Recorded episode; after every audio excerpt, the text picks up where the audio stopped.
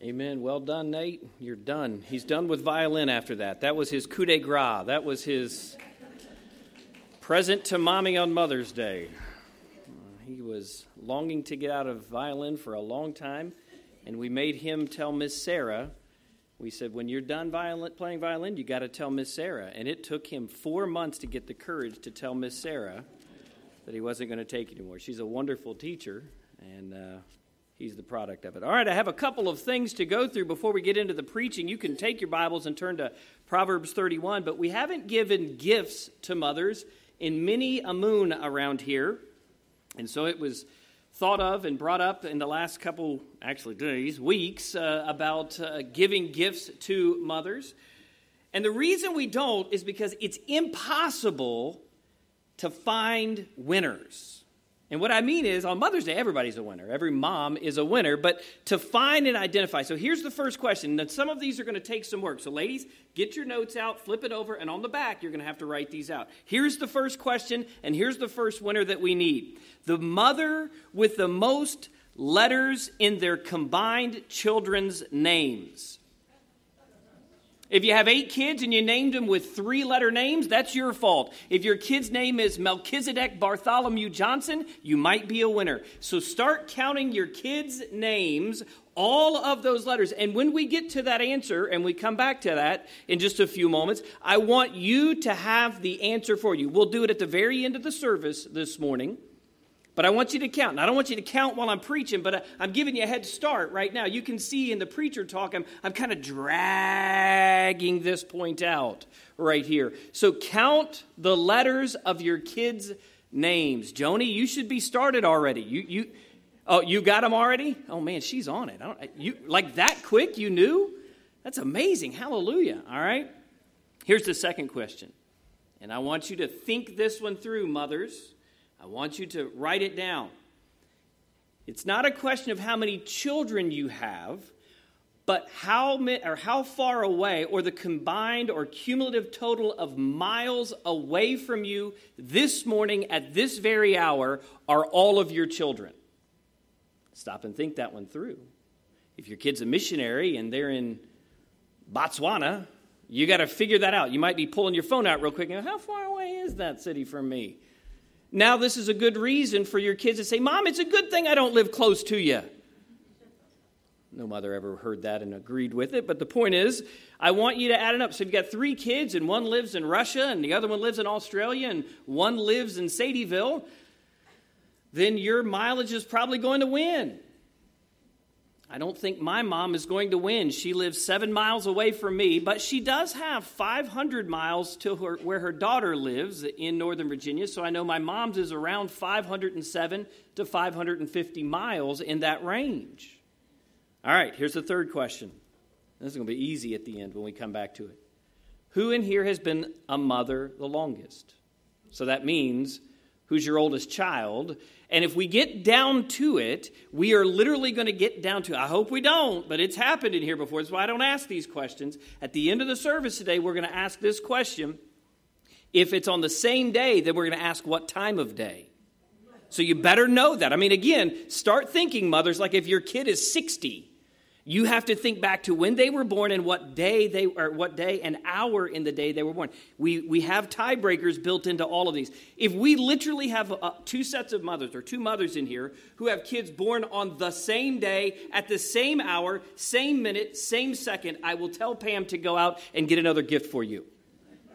I don't think we will have that problem, but that's how detailed we'll get. Now that's at the end. For now, can I have all mothers in here stand for me? If you're a mother, would you stand? Hallelujah. How wonderful it is. God's grace to the human race is a woman. We're going to study that this morning. But on top of that grace in womanhood that you all are, is motherhood. It's the, it is the ultimate end of a woman. It is the quintessential element of your particular sex within the human race. And so to mothers, I say thank you. I could say the little trite saying, Where would we all be without our mothers? And the answer is not here.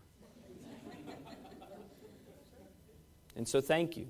In an age and in a world where motherhood is chided and disregarded and treated lightly and poorly, thank you for the godly mothers and at least being here with us if you're not a godly mother this morning. Let's have a word of prayer, then we'll jump right into the preaching. Father, I thank you for the ladies who are here present who represent motherhood. Father, each one of them that's standing can reflect and are probably doing so on a day like this of those years of raising their children. Some, their children have been grandchildren, perhaps even great grandchildren. Other mothers who are standing here are mothers waiting. Those, so many in our church this year that are expectant mothers. Motherhood truly is a gift. It is a task, it is a chore. There are moments and times of great difficulty, but it is a gift. Children are an heritage of the Lord. These women represent stewards of that heritage. I thank you for each one in our midst today. May your hand of blessing be upon them. May their families rejoice and magnify their position today, and that of motherhood. In Jesus' name we pray. Amen. You may be seated. This morning, I want to preach a message on Mother's Day, which seems like it should never have had to be preached ever in the history of mankind, but here it is. What is a woman? We hear that a lot today, don't we? You turn on the television and you find Supreme Court justices struggling to answer what a woman is. And it baffles the mind.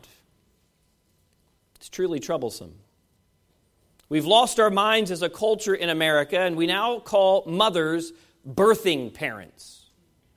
Literally, on official federal government statutory law, we call mothers birthing parents. I can tell you, I've never called my mother my birthing parent. I will never call her my birthing parent. One, it conjures up icky thoughts in my mind, but two, she's my mom.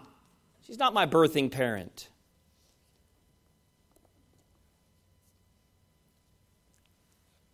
If we lined up all of the kids of the church and moms of the junior church, super church hour, you're welcome. Your kids are with you this morning. It was at pastor's discretion. If we lined those kids up this morning from ages six to eight on the platform and had them go through and tell us what is a woman, we would get funny answers. We'd probably get some pretty hilarious answers. But you know what? We would get 100% consistent answers of defining what a woman is because a child knows. This Mother's Day, I'd like to look at the designer's notes or God's Word to see if we can settle what a woman is. Read with me here in Proverbs 31 of the quintessential woman, the woman that every woman should strive to be. Uh, one has said the reason Solomon didn't write Proverbs 32 about the virtuous man is because he wrote so glowingly about the virtuous woman. Proverbs 31 and verse 10, the Bible begins Who can find a virtuous woman? For her price is far above rubies. The heart of her husband doth safely trust in her, so that he shall have no need of spoil. She will do him good and not evil all the days of her life. She seeketh wool and flax and worketh willingly with her hands. She is like the merchant's ships. She bringeth her food from afar. My wife came home from Costco this week, and I was preparing this message, and I realized that's exactly what the verses say. When she comes in with armloads of groceries, and the boys all run out and help with the groceries, bringing them in, that's what that verse is talking about. She comes comes like a merchant from afar. She riseth also while it is yet night, and giveth meat to her household, or provision, and a portion to her maidens. She considereth a field and buyeth it. With the fruit of her hands she planteth the vineyard. She girdeth her loins with strength, and strengthening strengtheneth her arms. Or she gets stronger, or prepares herself. She perceiveth that her merchandise is good. Her candle goeth not out by night. She layeth her hands to the spindle, and her hands hold the distaff. She stretcheth out her hand to the poor. Yea, she reacheth forth her hands to the needy. She is not afraid of the snow for her household. In other words, bad weather, bad temperament, bad climate does not bother her because she's prepared. For all her household are clothed with scarlet. She maketh herself coverings of tapestry. In other words, she puts on beautiful clothing. She dresses herself in a right way. Her clothing is silk and purple. Her husband is known in the gates when he sitteth among the elders of the land. She maketh fine linen and selleth it, and delivereth girdles unto the merchant. Strength and honor are her clothing, and she shall rejoice in time to come. She openeth her mouth with wisdom. In her tongue is the law of kindness. She looketh well to the ways of her household, and eateth not the bread of idleness. Her children arise up and call her blessed, her husband also, and he praiseth her. Many daughters have done virtuously. Here is that excellent woman, but thou excellest them all. Favor is deceitful, beauty is vain, but a woman that feareth the Lord, she shall be praised. A woman is the only one who, be, who can become, according to the Word of God, a wife. And if God sees fit to bless in His heritage, He makes her into a mother. The Creator Himself establishes what a woman is. He also has established what a man is. It is neither outlandish or barbaric, nor is it draconian to hold the view that a woman is uniquely and specifically one of two and exclusively two sexes that God created. Quite the opposite. To believe such a truth is actually quite liberating and instructive.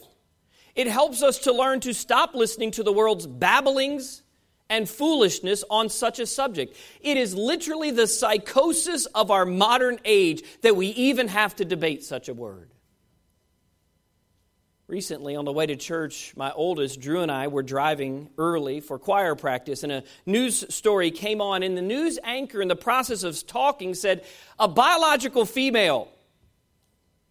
I immediately reached up and turned the radio off. I didn't care what came after that. Whatever the news story was immaterial. I looked at my son and realized it was a good opportunity as a dad and as a husband and as a man to explain a life lesson to him. I told him in that moment when you begin to use phrases like biological male and biological female, you have lost the argument. They are now defining the terms. And far too many of us as Christians walk around this world, even in our workplace, and we use the phrase, well, it's a biological female. Can I tell you something? I have a biological dog. He's always been a dog. When his mama beagle birthed him, he was a dog. I've never had to call Sam, my dog, a biological dog. Why? Because he's a dog. I've never had to call myself a biological male because I'm a man. I've never called my wife or my mother or my sister a biological female. When we start using their terms, we are losing the argument. The Word of God is clear what a woman is. It amazes me how poorly Christians are in the preparedness to make simple statements of fact, fact and logic. Well, I don't want to offend anybody. Well, you're offending me by saying biological female. Well, we don't care about your feelings. Yes, I get that. But the truth of the matter is, it's just a man and a woman. That's all God ever made. We're going to define what a woman is and follow it through the ultimate expression of womanhood this morning in the message, and that is being a mother, not a birthing parent, but a mother. Please note, I did not say it is the only expression of womanhood, but motherhood is the ultimate expression of motherhood. So, in our notes, we must move quickly today. A woman first is a created being. The issues that are foisted upon us today are the direct result of an evolutionary worldview. If everything evolves, then my sex, or as they've constructed the word gender, can as well. You cannot hold an evolutionary worldview and believe that sex cannot change. You must hold a creation worldview to say that sex is binary. That there is man and woman and nothing in between, no shades of gray, no fluidity. It is logically inconsistent within the worldview of evolution, that of chaos and change, to say that there is a binary sex. That's why it has become the rage, because we have taught generations of children not a creation worldview, but an evolutionary worldview. Satanic evolution, formed most recently by Charles Darwin, tries to teach us that nothing is settled, everything is in a state of change. So the modern minds have said, so is sex. If nothing is consistent, then neither is the role of a man and the role of a woman, or the identity of a man or the identity of what a woman is. Of course, they make up the word gender because gender is malleable while sex is not. God declares that He created a woman first, letter A, as an equal sex. Here's what he says in Genesis 1 and verse 27 in the broad explanation of how he created, in the general revelation of how he created all things in the six days of creation. Here's what he says of day six, and particularly of the two sexes. He says this in Genesis 1 27. So God created man in his own image. In the image of God created he him, male and female created he them. God, in the general statement of creation, makes no grand statement of difference between the sexes. That is true. He just matter of factly states, I made two one boy, one girl, one male, one female. He states that both are important and that both have a purpose. From the designer, then, creation functions optimally when both male and females fulfill their purpose as God designed. It was true in the animal kingdom. After their kind, they created, the Bible says. And so God declared it for the humankind as well. Please understand, I'm not saying that a man and a woman are equal in rational processing. Neither am I saying that they are equal in physical strength. I'm not suggesting that we exercise our emotions in equal fashions. I'm simply saying that in our DNA structure, there is an equal number of chromosomes in both sexes, and that those DNA strands are constructed equally but differently. Some with an XX and others with an XY. There's no amount of drugs that you can take that will change those those chromosomes, not amount. You can take drugs until they kill you. It will not change what your chromosomes say you are. You are wholly one or wholly the other. There are but two equally viable structures within the human race. No amount of lying can change that. And I would suggest as a pastor, it's time we just trust the science.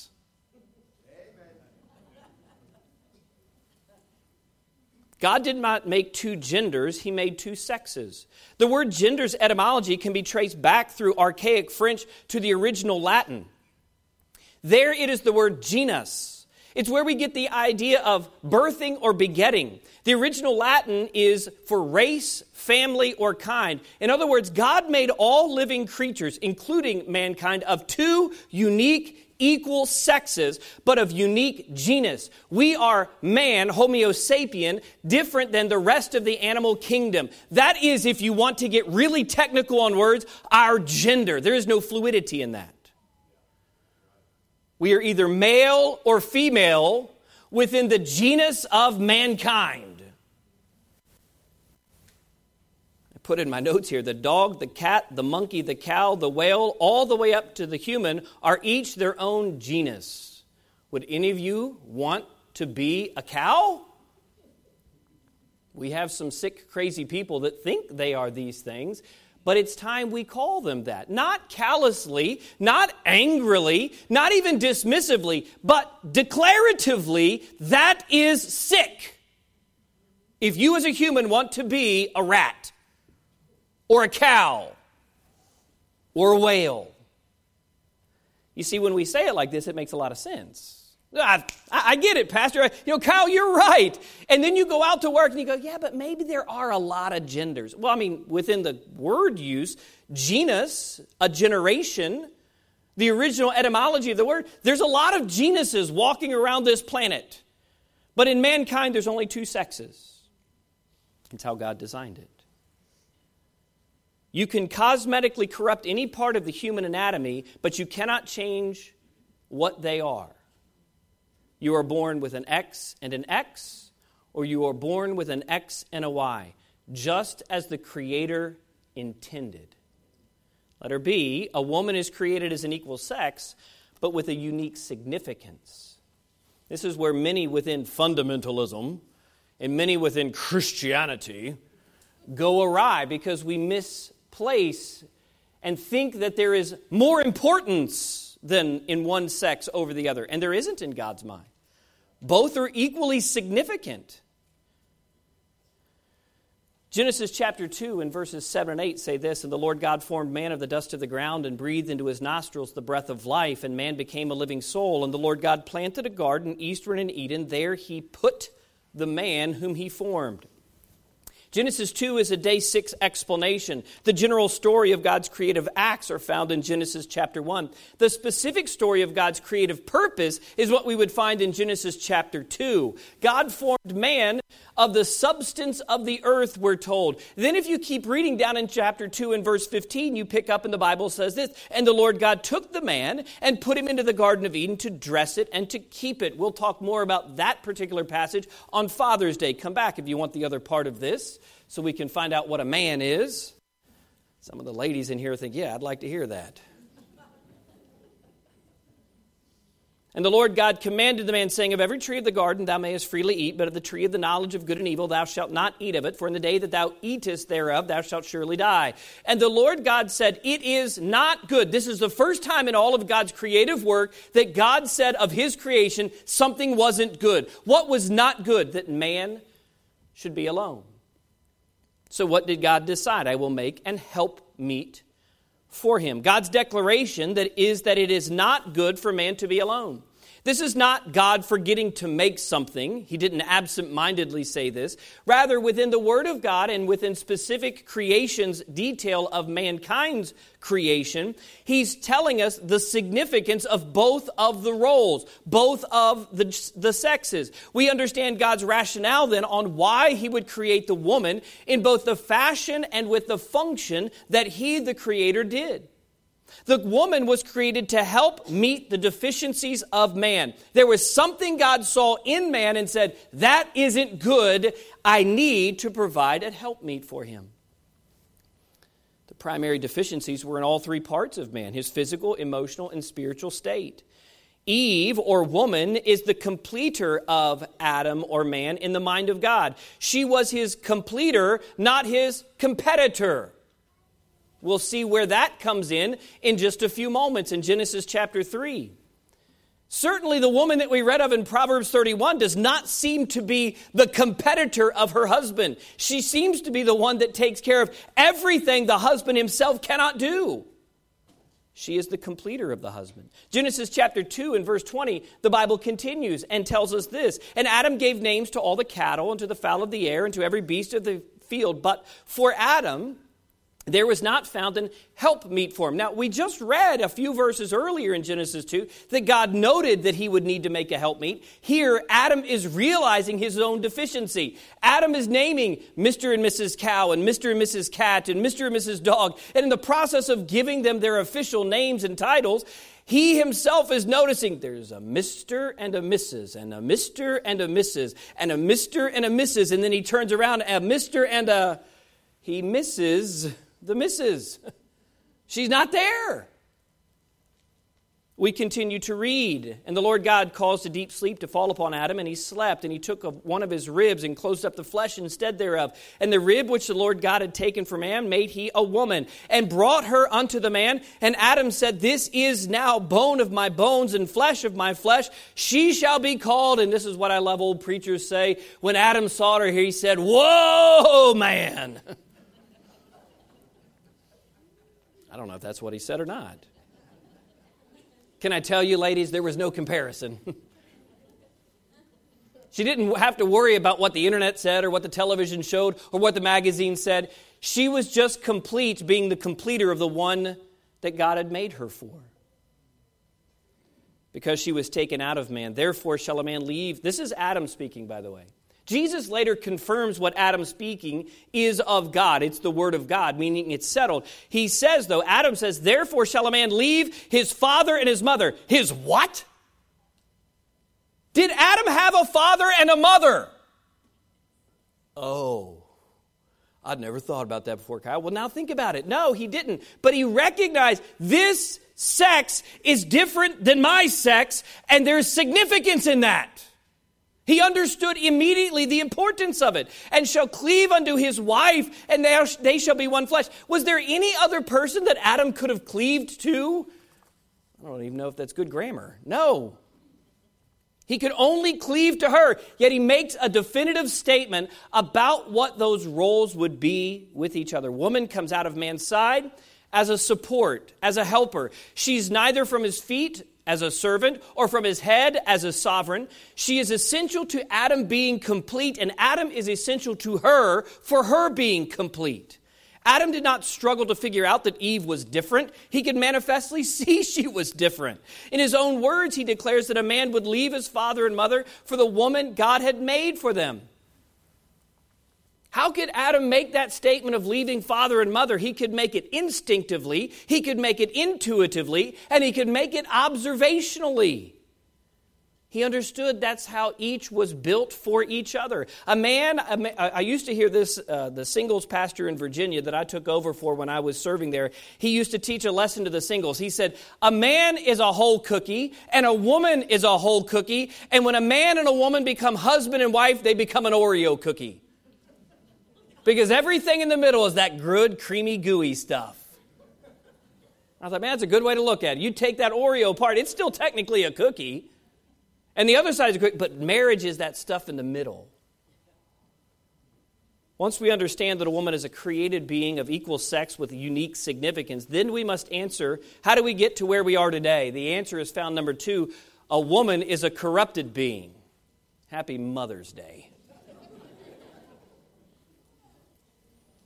Every woman is a sinner. Don't worry, ladies, I'll make the same statement on Father's Day, and if I forget, I'll let you make it for me.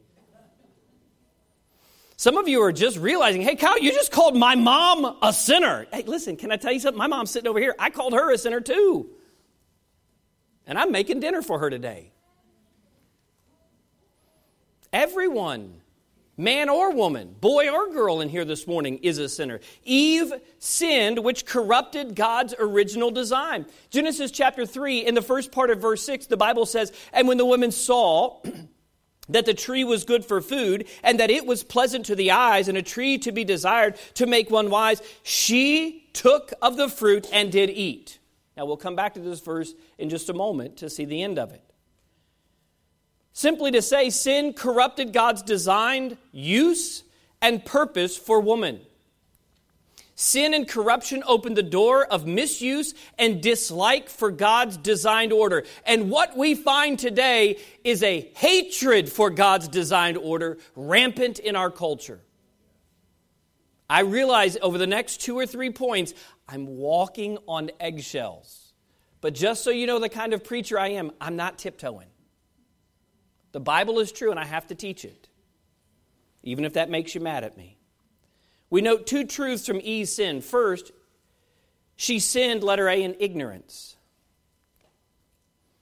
Here's what the lead up verses say to that in Genesis 3. Now, the serpent was more subtle than any beast of the field which the Lord God had made. And he said unto the woman, Yea, hath God said, Ye shall not eat of the tree of the garden? And the woman said unto the serpent, We may eat of the fruit of the trees of the garden, but of the fruit of the tree which is in the midst of the garden, God hath said, Ye shall not eat of it. Notice the next phrase. This was not found in Genesis chapter 2, as we'll see in just a moment. Neither shall ye touch it. If it's not underlined in your Bible, you should go back there in Genesis 2 and underline it because Eve is adding to the Word of God.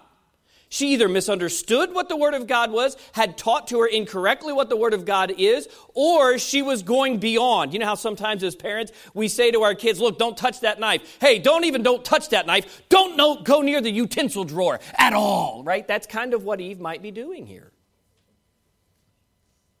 Lest she die, and the serpent said unto the woman, You shall not surely die. He knew he had her, by the way, at this point. He knew that she did not know accurately, 100%, the Word of God.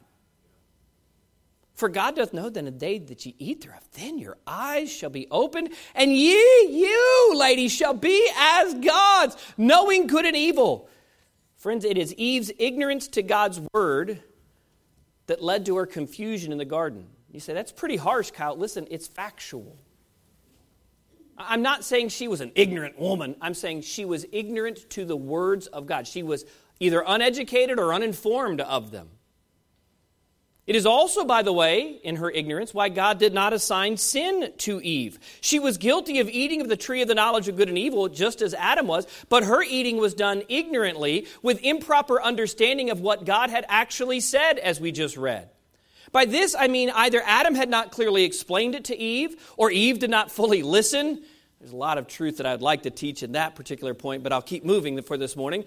But here's exactly what God said back in Genesis 2, beginning in verse 16. And the Lord God commanded the man, saying, Of every tree of the garden thou mayest freely eat, but of the tree of the knowledge of good and evil thou shalt not eat of it. For in the day that thou eatest thereof, thou shalt surely die.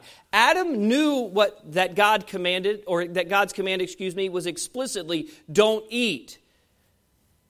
Why Eve said not even to touch is anyone's guess. But it tells us that she was not fully in the grasp of the clarity of what God's word said. The takeaway is that she mishandled God's actual words. The devil will always get us to sin when we do not clearly know what God's word says. Paul addresses this very issue in 1 Timothy chapter 2. He's instructing the young pastor Timothy as to the roles of men and women within the local church. Please hear God's word on the matter. Here's what Paul writes to Timothy in 1 Timothy 2 and verse 11. Let the woman learn in silence with all subjection. Ooh, that's tough. He says, But I suffer not a woman to teach, nor to usurp authority over the man, but to be in silence. For Adam was first formed, then Eve, God says. This is my order, not Kyle's order. Not religion's order. Religion even corrupts it. But the right relationship with God is this is the order that he established. And Adam, he says, was not deceived, but the woman being deceived. She was tricked. Adam was not. She was in the transgression. Eve sinned in ignorance, but that letter B, that sin led to insolence. The word insolence means disregard, open hostility or hatred to that which is in authority over us. Genesis chapter 3 is a picture of insolence, insolence, I should say. The feminist revolution in the modern world, and I don't just say America anymore, is the direct fulfillment of God's foreknowledge on what a woman in the curse, in the fallen state, would want. The desire is that they would be in charge. Listen, I know what my husband said, but I'm the one that's the boss around here. It's like the old argument from a woman to the pastor in the church My husband may be the head, but I'm the neck that turns the head in our house. Good luck. Happy Mother's Day. By the way, God was not surprised that this was the way it would go. In Genesis chapter 3 and verse 16, when the curse is being meted out, in other words, the punishment for the sin, here's what God said Unto the woman, He said, I will greatly multiply thy sorrow. Notice, and thy conception. Sometimes we just assume the sorrow is linked with the conception. I can tell you, having been with my wife through three boys being born. There's a lot of sorrow in the conception, but here it says, In thy sorrow and thy conception. There's a truth in this. In sorrow thou shalt bring forth children, and thy desire shall be to thy husband, and he shall rule over thee. Have you ever wondered why that last statement is in that verse right there? Thy desire shall be to thy husband. Is literally God saying in the curse, listen, ladies, I'm going to curse you that you're going to really want your man. Is that what he's saying in the curse? Go back to it, Cody. Keep it up there for a second. Is that what God's telling us? Well, I'm going to really desire him. Oh, I'm sure Jessica walked around. Oh, that Kyle. I just can't live without that Kyle. Is that what the curse? I mean, she was cursed with that. Some of you might be thinking, yeah, maybe that is the curse. Is that what it means? No, in fact, in the Hebrew phrase at the end of that verse, the idea of will be is an understood participle that is there. In other words, there is no verb form in the original Hebrew phrase.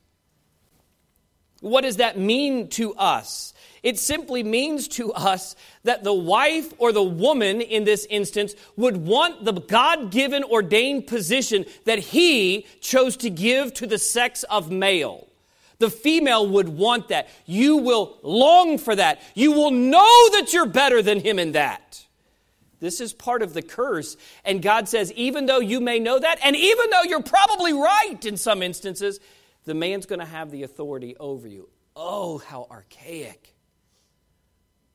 Oh, I can't believe I came to, the, came to this caveman church today. I must really love my mother. Don't worry, come back on Father's Day because the problem is that mindset exists because men aren't fulfilling their role as they ought to either. I often have said, I wish Father's Day was before Mother's Day. Nobody in the government has ever listened to me to flip those. But it's a truth. What God is effectively saying, thank you, Cody, you can move on. He's saying here, you will desire your husband's position, but he will have the authoritative role over you. He will exercise the decision making positions in your life if you are married to him. Again, these are God's words, not mine, which, by the way, makes them true. And the only way for a home to function correctly. It is in the curse that the proper mutual interdependency of a man and a woman in their perfection that the curse because of sin now the battle of the sexes had begun Whereas before the fall, they were completely content in God's designed order. And now in the curse, God is warning the ladies, particularly. To the men, He gives us no warning. He just says, go out and work, and it's going to be real hard for the rest of your life. It's going to stink. Men come back on Father's Day. If you complain about your job, don't come. Because if you don't work, you don't eat. But to the woman, he said, Listen, you're going to know in almost every decision, man, Kyle could have done it differently, or my husband could have done it differently, or that man could have done it differently. And yet God has ordained in that, and it's part of the curse. Not that you're right and they're wrong, but it's that God has positioned you in such a way. By the way, it's why everyone wants to change their genders today. They don't like God's created order. And by the way, we often look at them on the television in all of these terrible shows that they put on, seemingly for children, and say, What freaks they are! And I say to you, if you don't follow the Word of God, you're heading down a similar path. You may not be at the end of it like they are, but you're still throwing off God's order. In this battle of the sexes, men would become increasingly harsh, cruel, unloving, and selfish, while women would become manipulative, controlling, and contentious. Here's what Solomon said, and he should know a thing or two about women with his 999 wives and concubines. He said this in Proverbs 21 and verse 18 It is better to dwell in the wilderness, literally out in no man's land, than with a contentious and an angry woman. There's no argument that women are fantastic leaders. That's not what I'm saying today. And likely in some areas have better qualities for key areas of leadership than men do. But God's designed order is that the man provide and the woman support in a helpmeet role for those deficiencies. Why would God make this a part of the curse? And the answer can be found back in Genesis chapter 3 and verse 6. And the Bible there said, When the woman saw that the tree was good for food and that it was pleasant to the eyes and a tree to be desired to make one wise, she took the fruit thereof and did eat. And notice what it says, and gave also unto her husband with her, and he did eat. Adam said, All right, Eve, you're now in control. I'm following your leadership. I know what God has said, but you have done this, and I'm going to listen to you. You're leading. And this is what it resulted in. God's curse is in direct proportional response to the sin itself. In her created being, a woman is, a, is, was an equal sex with unique significance. In her corrupted being, she sinned in ignorance which led to insolence. But number three this morning, and this is where we finally turn happy a woman is a chosen being. By chosen, I simply mean that God has a plan and a purpose for every woman, just as He does for every man. A woman is a chosen being first in her salvation. 1 Timothy 2 and verse 15, the Bible says this Notwithstanding, she shall be saved in childbearing if they continue in faith and charity, holiness and sobriety. That is at the very end of that first passage where the women were told within the church to learn in silence. Here in 1 Timothy 2 and verse 15, he is telling us that a woman is saved by faith, which produces in her charity, holiness, and sobriety.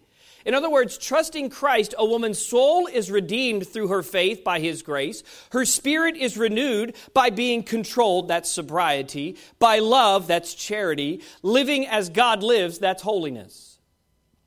The only area, he says, the notwithstanding at the very beginning of that verse, the only area in which a woman cannot be exempted from the curse in Christ is how? Childbearing. Notwithstanding, she shall be saved in childbearing. Apparently, some of the young Christians who were getting saved were thinking, especially ladies, hey, hallelujah, it's not going to hurt to have kids anymore. And he said, no, no, no, notwithstanding, it's still going to hurt to have a baby. That's the physical curse. But in the emotional and spiritual realm, Christ is your sufficiency. But he's not going to take away the pain in childbirth. Salvation in Jesus Christ, Paul states, takes away all of the other areas of weakness or sin, parts of the curse, but it does not take away the pain in childbirth. And all God's mothers said, Amen. I've never had a child. I don't know what that pain is like.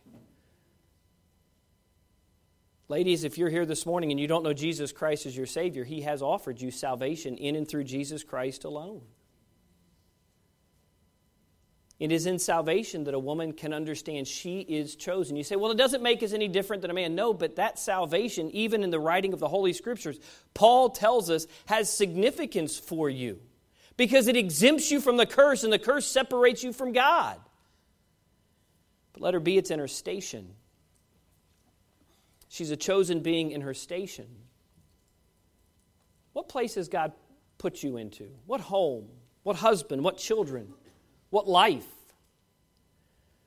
Peter, when he was writing, he was writing to husbands and wives in 1 Peter 3 and verse 7. He says this to the husbands likewise. Just one verse to the husbands, six to the ladies. He says in verse 7 Likewise, ye husbands, dwell with them, that's your wives, according to knowledge, giving honor unto the wife as unto the weaker vessel, and as being heirs together of the grace of life, that is salvation, that your prayers be not hindered.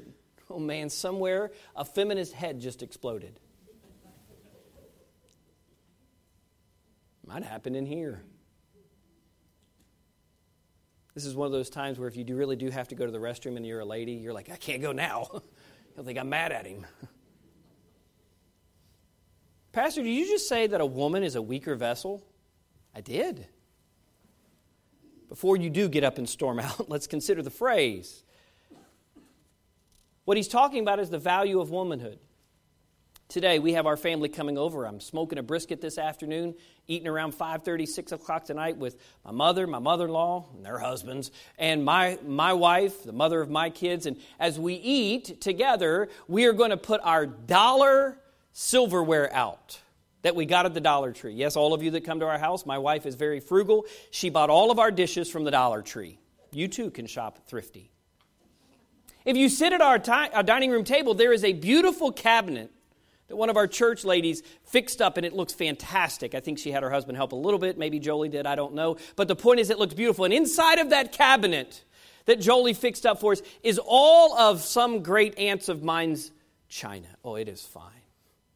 Do you know why we don't feed all of you that come to our house on that china? It's the weaker vessel. Can, can, I tell you something? If you come to my house, please don't do this, but if you came to my house and you were served dinner on our dollar plate and you got up and went all Greek on us and said, hoopa, and you threw it on the floor and it shattered, would I care? I mean, I might look at you like you're crazy for a second and then go, ah, okay, hoopa. But would I care? And the answer is, I mean, outside of thinking I'm nuts for a second, no, you wouldn't care. But if you went to my china cabinet and you opened that china cabinet and you started going hoopah and throwing down our priceless china, what would I say to you? I say, hey, man, you have lost your living mind. Get out of my house. Why? Because that has higher value to me. It's a weaker vessel. That's what the phrase here means. It has great worth to me. Men, your prayers are hindered if you do not recognize the honorable position that the woman, wife, and mother in your life rightly should have. He finishes that verse by saying that your prayers be not hindered. You want to be a godly man? Then treat your woman the right way. Our country's in the shape it's in because men do not treat women in the appropriate way they should within the station of life that God has given to them. If you're a single woman in here this morning, be glad that God has made you that thus. younger or older, a godly woman living in a godly way in autonomy will demonstrate God's grace and goodness to all who observe her. If you're a married woman, be grateful for the man that God has provided for you. I pray that he provides you for you so that you might be enabled to help meet his God designed needs and purpose in life for the two of you. Encourage your husband, nourish your husband, and above all, support your husband. Pastor, what if my husband's an unbeliever? Peter has an answer to that in 1 Peter 3. He says in verse 1 Likewise, you wives, be in subjection to your own husbands, not to somebody else's no, not, not to another man, to your own man, your own husband. That if any obey, that's any of your husbands, obey not the word, they also may, without the word, be won by the conversation of you women. That's the impact you have. While they behold your chaste or reserved lifestyle, conversation, coupled with fear, that is respect, God says that a godly woman who is a wife of an ungodly man may be able to win them to Christ without even opening the Bible to preach at them. That's the value of who you are. If you're a mother here this morning, rejoice in the fullness of womanhood that God has blessed you with. Children are indeed an heritage of the Lord. That is a woman. And you say, but there's one more point. Yes, this is for the men and the boys here today. Number four, she should be a cherished being. God certainly loves her. Ooh, it's a white screen. That's maybe apropos where most of the guys' heads are right now. You can just go black if we don't have any. To cherish means to highly value something. King Lemuel's mother, back in Proverbs 31, is the one telling her son what a godly woman is, what a virtuous woman is. In Proverbs 31 and verse 10, he says, Who can find a virtuous woman? For her price is far above rubies. We should cherish a woman first, letter A, men and boys, as a mate, as a wife. I needed an M. mate seems to work. By this I mean companion, one who matches with you as God has designed. Solomon said this in Proverbs 18 and verse 22 Whoso findeth a wife findeth a good thing and obtaineth favor of the Lord. That phrase, obtaineth favor, is the idea that you continually get God's grace in your life. Man, that's amazing. Men, do you look at your wife as God's continual gift of grace to you? You should. If you have found a wife, men, you have obtained and continue to obtain God's grace in the form of that woman.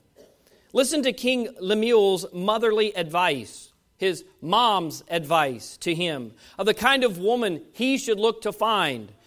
Her integrity is on display as we read in verses 10 through 12. Her in- industry is on display in verses 13 through 15, again in verses 16 and 18 and 19, in verses 21 and 22 and 24. She is an industrious woman.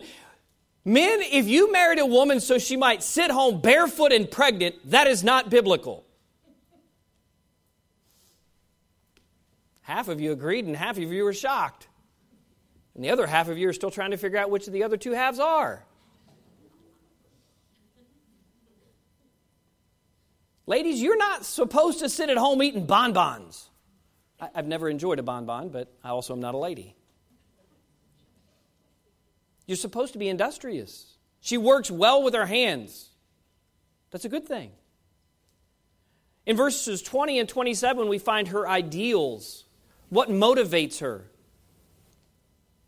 She looketh well to the ways of her house, verse 20. In verse, or verse 27. In verse 20, she stretcheth out her hand to the poor. Yea, she reacheth forth her hands to the needy. She has a, an idealistic view of the world. Men, you should trust the wife that God has given to you. As she looks at the world, don't bulldoze her ideas. Listen to her ideas.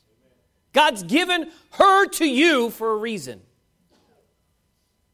Her intelligence is on display in verses 16, 18, and verse 26 especially verse 26 she openeth her mouth with wisdom, and her tongue is the law of kindness. The other two verses tell us that she perceiveth things. In other words, she's able to rationally think. Her integrity, her industry, her ideals, her intelligence, and finally her identity. Her identity is not wrapped up in who people think she is. That's the problem, ladies, by the way, just as an aside to you in this last point. You walk around in today's world and you are told you need to let the world know who you are. This woman didn't care if the world knew who she was.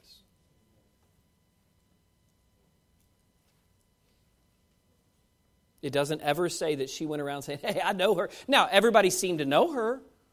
Her husband was well treated within the gates of the city. Why? Because they recognized the kind of woman he was married to was far better than he was.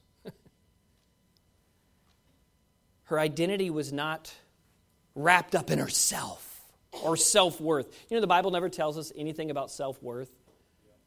Our worth comes from Christ, male or female. The only response, men, that you can give to a woman such as this is found in Proverbs 31 and verse 31. Give her of the fruit of her hands, and let her own works praise her in the gates. Praise her, treat her like the queen that she rightfully is. The final point this morning in letter B is as a mother. She should be cherished as a mom. I found this fun fact on the internet. Let's put it up there. As of 9 a.m. this morning, the world population is 8,050,029,385. Of that population, 8 billion, 50 million, 29,385 are born of a woman. And to my knowledge, zero went through the entire process of conception to delivery were a man. Zero. What does Proverbs 31 tell us? It says, She looketh well to the ways of her household, and eateth not the bread of her idleness. Her children arise up and call her blessed. Oh, I hope today you've told your mother how blessed they are, or you intend to tell your mother how blessed they are. Her husband also, and he praiseth her, many daughters have done virtuously, but thou, in other words, it seems like Mrs. Mama Lemuel was telling her son, when you find that woman, you make sure she understands her high value to you. If you've not told your mothers this morning that you love her, do so. I don't care about the strains in relationships. She bore you into this world and suffered the curse to ensure your existence. And there's no more noble thing that a woman can do. In closing, I wanted to give this stat from the Guinness Book of World Record. It gives us certainly a mother to consider, and perhaps a man as well. The St. Petersburg Panorama received a report on February 27th of 1782 from the Nikolsky Monastery. The government in Moscow had received from them a report or a record that a peasant of the Shuya district, Fedor Vasiliev by name, had married twice in his life, and by those two women had 87 children. Yeah, I got your attention real quick. His first wife, in 27 confinements, gave birth to 16 pairs of twins, seven sets of triplets, and four sets of quadruplets. Ha! That is 69 children. Ha! I think that's a full quiver. I think that qualifies right there. Moms, you should go home and think about that. His second wife, in eight confinements, gave birth to six pairs of twins and two sets of triplets. That's remarkable in itself, but I mean, when you're compared to lady number one, you're a loser. I think the funniest line that we should take away from that news article and that Guinness World Record might be found in the way they identify Mr. Vasiliev. First, it says he at 75 was in good health. It says nothing of the two ladies. I'm sure he was in good health, by the way. A lot of kids. You know the second thing that I took away from that? He was a peasant. Seems about right. I got three kids, and I can tell you that the bank is empty. Seems divine. I'm getting in trouble all over the place here. To our mothers this morning, happy Mother's Day. To every woman here, embrace and rejoice in the fact that God has made you a woman.